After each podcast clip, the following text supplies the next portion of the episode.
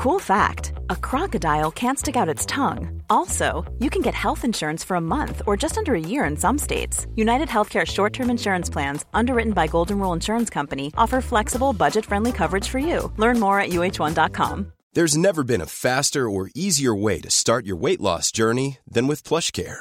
PlushCare accepts most insurance plans and gives you online access to board certified physicians who can prescribe FDA approved weight loss medications like Wegovy and Zepbound for those who qualify. Take charge of your health and speak with a board certified physician about a weight loss plan that's right for you. Get started today at plushcare.com slash weight loss. That's plushcare.com slash weight loss. Plushcare.com slash weight loss.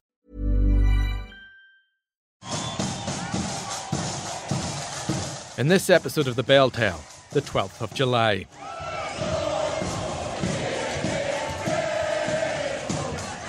Long associated with the Orange Order, marching bands and bonfires, the 12th goes back a long way. Not even intermittent heavy rain dampened the enthusiasm of the marchers who followed a 10 mile route to the rally point outside Belfast. But what is the origin of the celebrations and of the Orange Order itself? The celebration is, is of the Battle of Boyne and all that went with that. And what that was was about the Williamite Revolution, uh, what secured uh, free and religious liberty for all. And does that organisation have a future? We have no interest in becoming part of an All Ireland. Save your breath.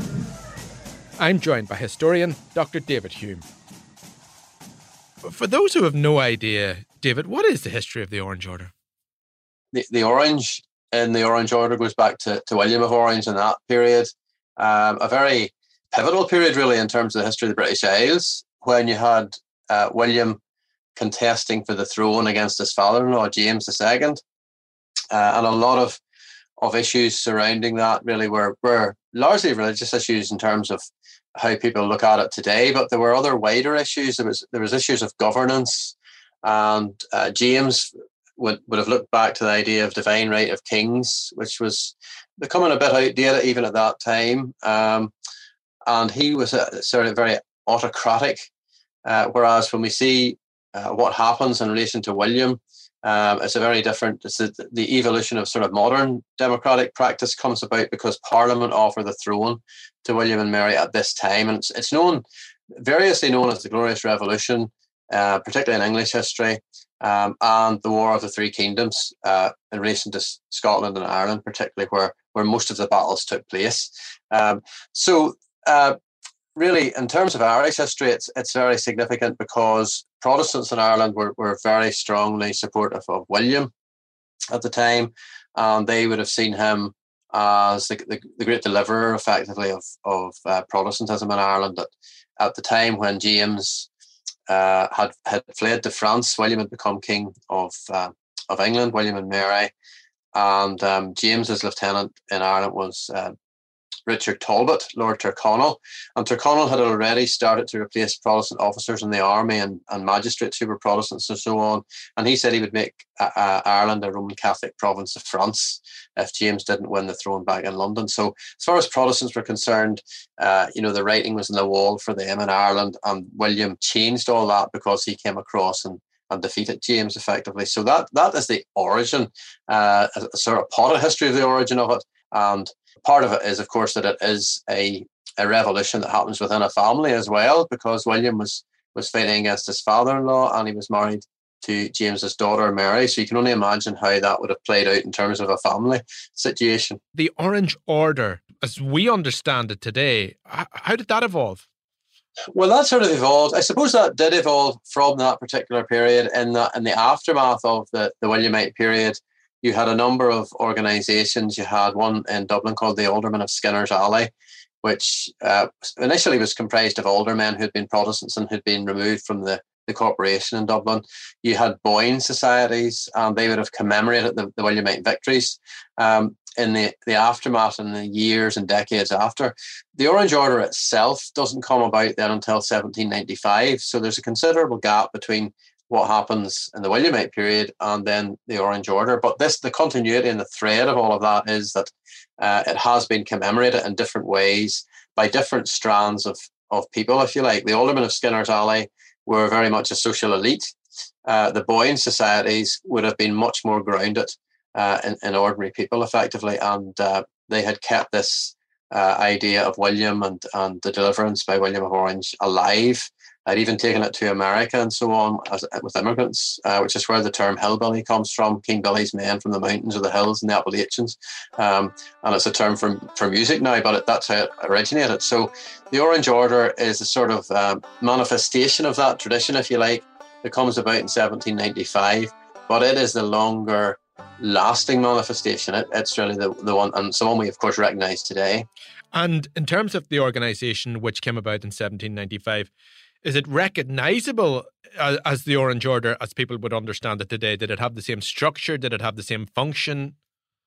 I, th- I think it largely is recognizable in terms of the structures and the way it's organized and so on. The, the, the first account of a 12th of July Orange Parade is in 1796, um, and it comes from Lord Gosford at Markethill, and he sends a report uh, to Dublin Castle, to the authorities in Dublin Castle, to tell them about the the um, the procession that he has witnessed, the demonstration he has witnessed, and the Orange Men have asked him, uh, can they go through his estate and so forth. So when he describes that parade, it's it's just very very similar. It's companies of men, which today we would look on and see lodges with banners. He talks about banners. He talks about uh, fifes and drums at the head of them, and he talks about the idea that they have this the, the, symbolic swordsmen at the front, some of them, and so much you would still see in some lodges today. So th- th- there's a real continuity to the appearance of it uh, back then in 1796 and how it appears today.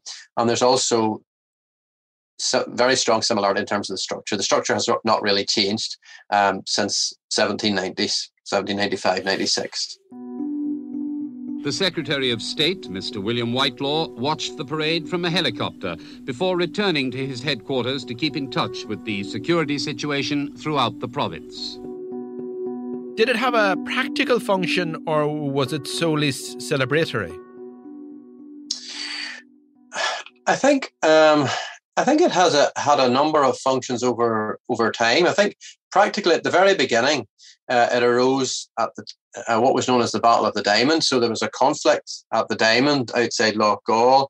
It was um, between a Catholic group called the Defenders and uh, Protestants from an area around Lough Gall, and then slightly wider apart afield from that. Um, so at the very start, it had a very uh, def- idea of defending Protestants was was uh, very important practical part of what it was about.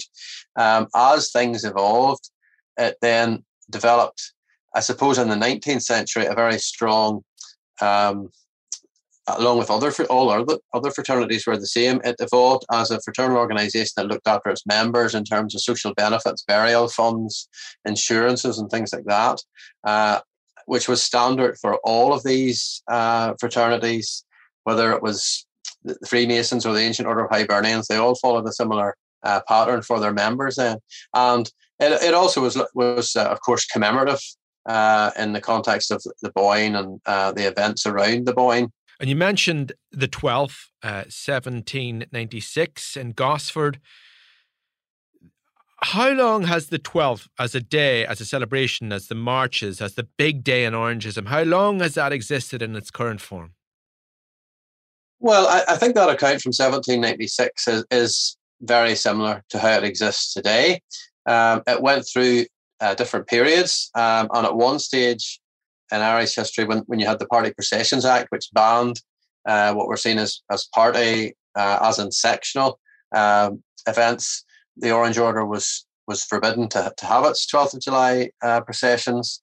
And it also disbanded at one time, twice it disbanded in the 19th century um, because the Grand Lodge uh, felt that it was out with the law uh, under the Illegal Oaths Act, um, and the I suppose that the these top strata of the Orange Order were very much an elite, so they were uh, very concerned that the, the government would look on them as a sort of conspiracy. And there was this allegation at the time by, by radicals in Parliament, particularly, that the Orange Order was a sort of conservative conspiracy and that um, the Duke of Cumberland, who was the Grand Master, uh, had wanted to, to oust or prevent Queen Victoria coming to the throne, and um, the Duke of York Uh, they were all part of this this great conspiracy, and the the the, the, the poetry, the verse, the Grand Old Duke of York, he had ten thousand men, goes back to that period.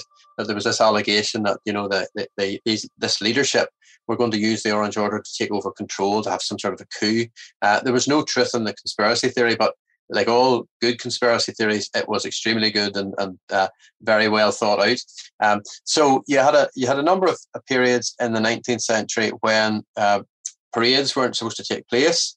Uh, the evidence would suggest that they did take place at the grassroots, um, that, that these processions still took place in localized areas uh, right through that. But the Grand Lodge certainly dissolved, uh, but most lodges then continued on. So the, the the the I suppose the, the cultural continuity of it is as it was, uh, which for me is one of the fascinating things. That this is something that's going back, uh, you know, to the latter 1790s and is still uh, surviving in in very similar fashion uh, to that period. I mean, that's very interesting. Well, it seems very interesting to me that it seems that the Orange Order was always in the news. So, in terms of like what what we have seen over the last 30 years on, on the 12th, the bands and the big marches. It's been absolutely fantastic. We've been up in the east in Newtownards Road and then I walked down with the band. Brilliant day. Tired now. That goes way, way back then. The, the bands uh, would certainly go back into the, the 19th century, to the latter part of the 19th century. The original music, the lodges and the processions were not very dissimilar to military processions in that the military used drums and fifes uh, to parade and to keep people in step and so on. So the, the Orange Order did that in the early years. And it was also a very uh, cost effective way of providing music if you were going to have parades. So they would have done that. Then, by the sort of middle to the, the latter part of the 19th century, uh, music develops a bit more and you begin to find bands, uh, particularly uh, flute bands, would emerge onto the scene. Um, some lodges go further, some of them um, would have um, brass bands, for example, uh, and so on. And then in more modern times, of course, you would end up with the accordion bands and pipe bands and so on, would be part of that whole mix. So, uh, um, certainly from the latter part of the 19th century and into the 20th century is when you start to find a bigger variety of bands uh, appearing on the scene at the parades. And a lot of them, uh, certainly originally, are what are called lodge bands. They are associated with the lodge. They the lodge sets them up, um, and they're they're part of the lodge effectively in that sense. Uh, nowadays, that's not so much the case, particularly in Belfast. There are no lodge bands in Belfast, as far as I'm aware today, um, and it it's would still be the case in a lot of the country districts that the band is intimately connected then to the Orange Lodge. And I suppose uh, intimately connected with the the twelfth, and therefore certainly in my mind, and correct me if I'm wrong, with the with the Orange Order is the is the eleventh night. Now, how long has the eleventh night, as as as we know it today, been going on in terms of the bonfires? Now, obviously they're very big now, and obviously there's a whole culture around yeah, them. I've tried to research back into to bonfires. I, can go back into the sort of the first few decades of the 19th century. There are certainly accounts of bonfires on the 11th night, um, and they're uh, they're used in very much the traditional manner of bonfires, which like signal bonfires from one place to another. So there's accounts, you know, from uh, from uh, Armagh, for example, of bonfires being lit from hilltop to hilltop right into to uh, Fermanagh on the 11th night. So there certainly seems to be a tradition. The, pro- the problem about bonfires, bonfires are not organised by uh, the Orange Order, so they're not an overall structured organisation, and that means that it's very difficult to find any documentation about them the 11th night bonfires are somewhat subsumed in the much larger events then of the next day of the 12th itself. But I think that the, the tradition of it goes back uh, as a tradition to marking William's arrival. Um, and then it has evolved then into the, the 19th century. Difficult to date exactly when, but certainly we, we can imagine the 1820s and 1830s, there are certainly accounts of bonfires.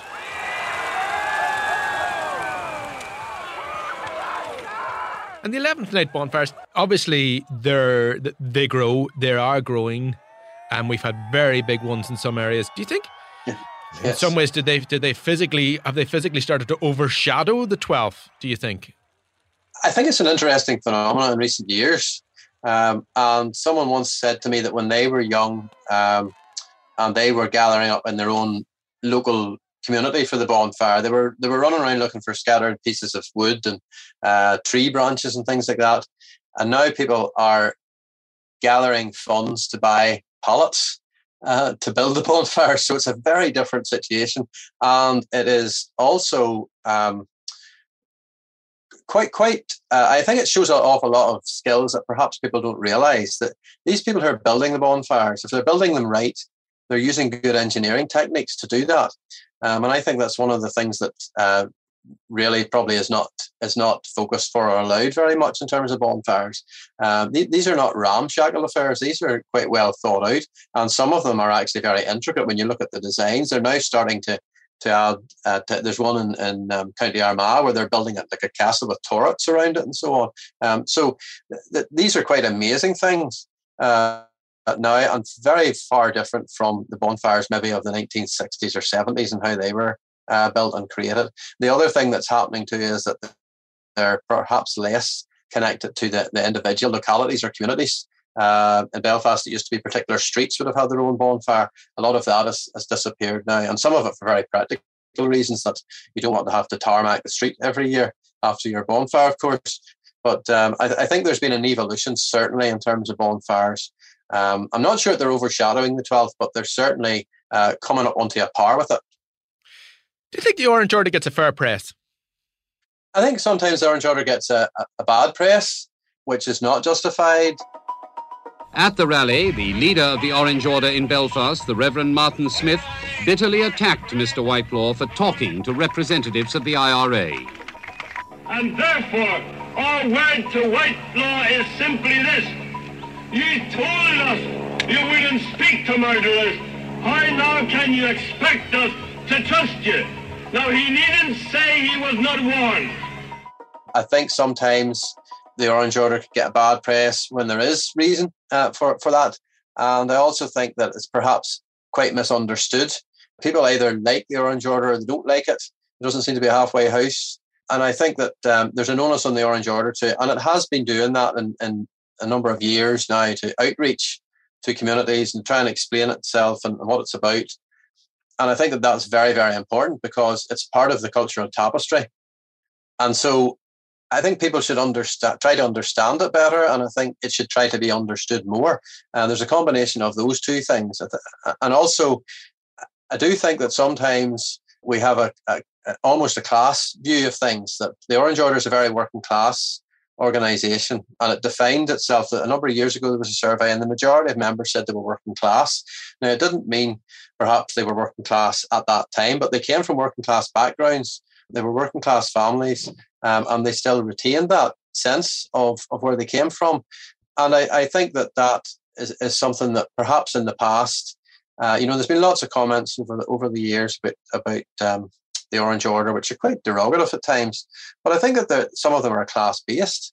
People who are, who are um, working class have the right to, to express themselves. Uh, Thomas Carnduff, the poet and the playwright, who was an independent Orange man, he said that the you know the 12th of July was the one day of all this massive colour within the Protestant working class community in Belfast. So I think there's a lot of things to be understood um, about the Orange Order. Uh, it, it's not the negative organisation that sometimes people would portray it as.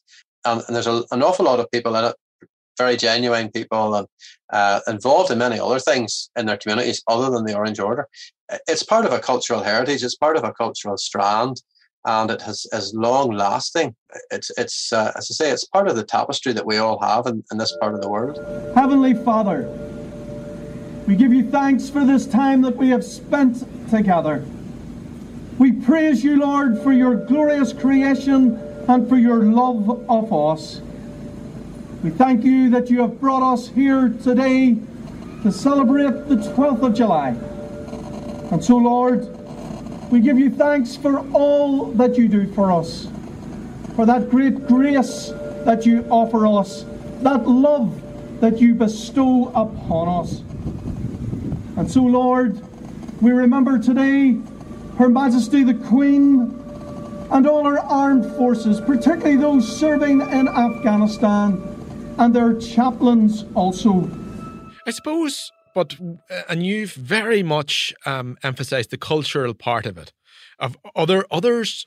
Um, certainly, I know would emphasize the religious part of it, and and but many uh, speeches, etc., on the 12th are very political. So when you get the cultural, the political, and the religious, that's maybe a tough, tough sell now. That complicates things. I, yeah, I think it's a it's a it's a curious mix of things. So it's it's it's neither one thing or the other. It's a combination of all of these different things. And I remember there was a survey within the past maybe 15 years uh, had been carried out, and people were asked why they belong to the Orange Order, and it was almost 50-50 in terms of religious background and belief and cultural background.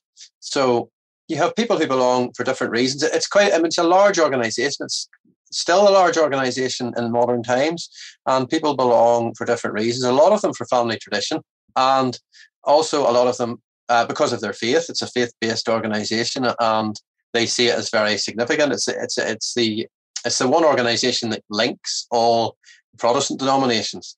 Um, the Catholic community is linked by the Catholic Church, one church, but Protestants have many different churches. So the Orange Order is one umbrella for all of that. So I think it's very significant in that context. And obviously, culturally and from a point of view of heritage, it's significant. Um, and it's not only about going back to William of Orange. If you look at the banners, you'll see things like, you know, the Battle of the Somme, the First World War, the Second World War, all those things uh, have a part within the community that's represented. And it, it's not um, it's not a perfect organisation, uh, but there aren't too many of those around. Uh, but it is a unique organisation. I suppose, in terms of misunderstood, being misunderstood, no halfway house.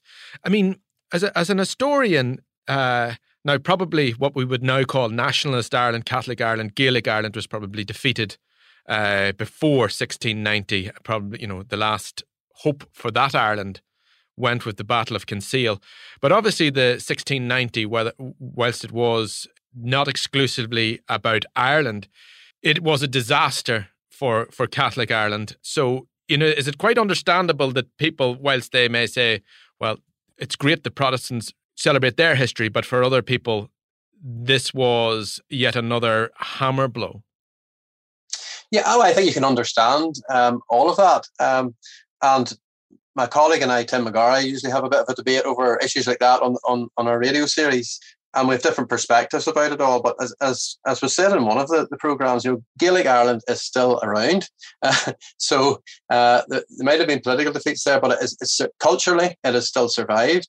Um, and I think we, you know, in, in the modern world, we have a duty to try and understand the history that we've come from. Um, and we have a duty to try and respect everybody's uh, history and everybody's presence today, of course. Uh, but where we've come from is, is significant. Whenever I think of the Orange Order parades, I think that there's people there for lots of different reasons. It's, it's, it makes you feel good coming to see them. Smaller numbers than usual. Absolutely, there's about half the crowd, but I think everybody's in their own areas. You know, I've said to people that if somebody's there taking part in that because they hate Catholics, then they've come to the wrong show. They shouldn't be there. That's not what it's about. Uh, it's certainly about being pro Protestant, and that's very significant to it. But it's it's also about uh, the history. It's about service in the First World War, about families that were involved, about the Second World War, about service in, in general terms. Um, it's about the respect for the, the monarchy and the royal family that's all tied into all of this. So uh, there's a lot of, of, of um, aspects to it. Um, and I think that, you know, t- when I look at, um, and I've never been to see uh, a Hibernian parade, but I've looked at lots of photographs of them and find them very interesting. Um, and I when, I, when I look at see the banners and see the parades, I think, well, there's not much difference here. Uh, one group is, is very Catholic in its outlook, Another group is very Protestant and its like, but they both are are parading there with what are works of art that are moving around in banners. Uh, they're providing music within their communities, and they're providing a focus within their communities. Um, so I think we have to try and see things in the context that we've all come from a certain place, and we should understand where that is. But also, it's where we're going to uh, that's significant, and we should be going there together and respecting uh, our different cultures and identities as we go. He was warned face to face that the sooner he starts talking in a way that the Ulster loyalists understand, and the sooner he presents them a grind of comfort, a crumb of confidence, the better. He tells us, I've given you my word. Can you not trust me? May I ask you, what answer do you give from Edenderry today? Do you trust him? No! Never! No! Has has the influence of the order waned? Do you think in in in recent years? I'm thinking. I think well, there's been a lot of commentary, you know, that says it has waned. I, I think that um, in terms of, of how it used to be, in terms of numbers wise, uh, the Orange Order today is not the Orange Order of, of the 1950s. Uh, but neither is any fraternal organization or any social organization. Uh, they've all suffered badly in terms of, of numbers, and it's been a phenomenon not just here, but there's been research in Canada and elsewhere in the British Isles too. So, uh, so the Orange Order is is not as significant in that sense uh, as it would have been further back. Uh, so, the, and, and from the princ- from positive principles of of moral positions of of um, doing what's right, looking after your your community, and all of those things, getting involved in communities, all of that was still there, whereas the halls might not have been there. So I think the same thing really applies that nobody can take anything for granted. We're in a very modern age now where a lot of people don't want to belong to social organisations. So that's that's something that we have to to uh, live with effectively. But also, I think whenever I look at the television coverage of the 12th of July parades and so on, I just see masses of people out watching them. So I think that the within certainly within the Protestant community, but a bit further afield than that too. I know in my own area, uh, people like to see the colour and the pageantry uh, that that is there. So that there's they're still tied up in that. A lot of people may not want to belong to organisations anymore, but they still like to see uh, the 12th of July in this context um, and be part of it. Dr. Dave Hume, thank you very much. This episode of The Bell Tell was produced by myself, Ciarán Dunbar. The sound design was by Gav Hennessy. The clips were from the BBC and AP.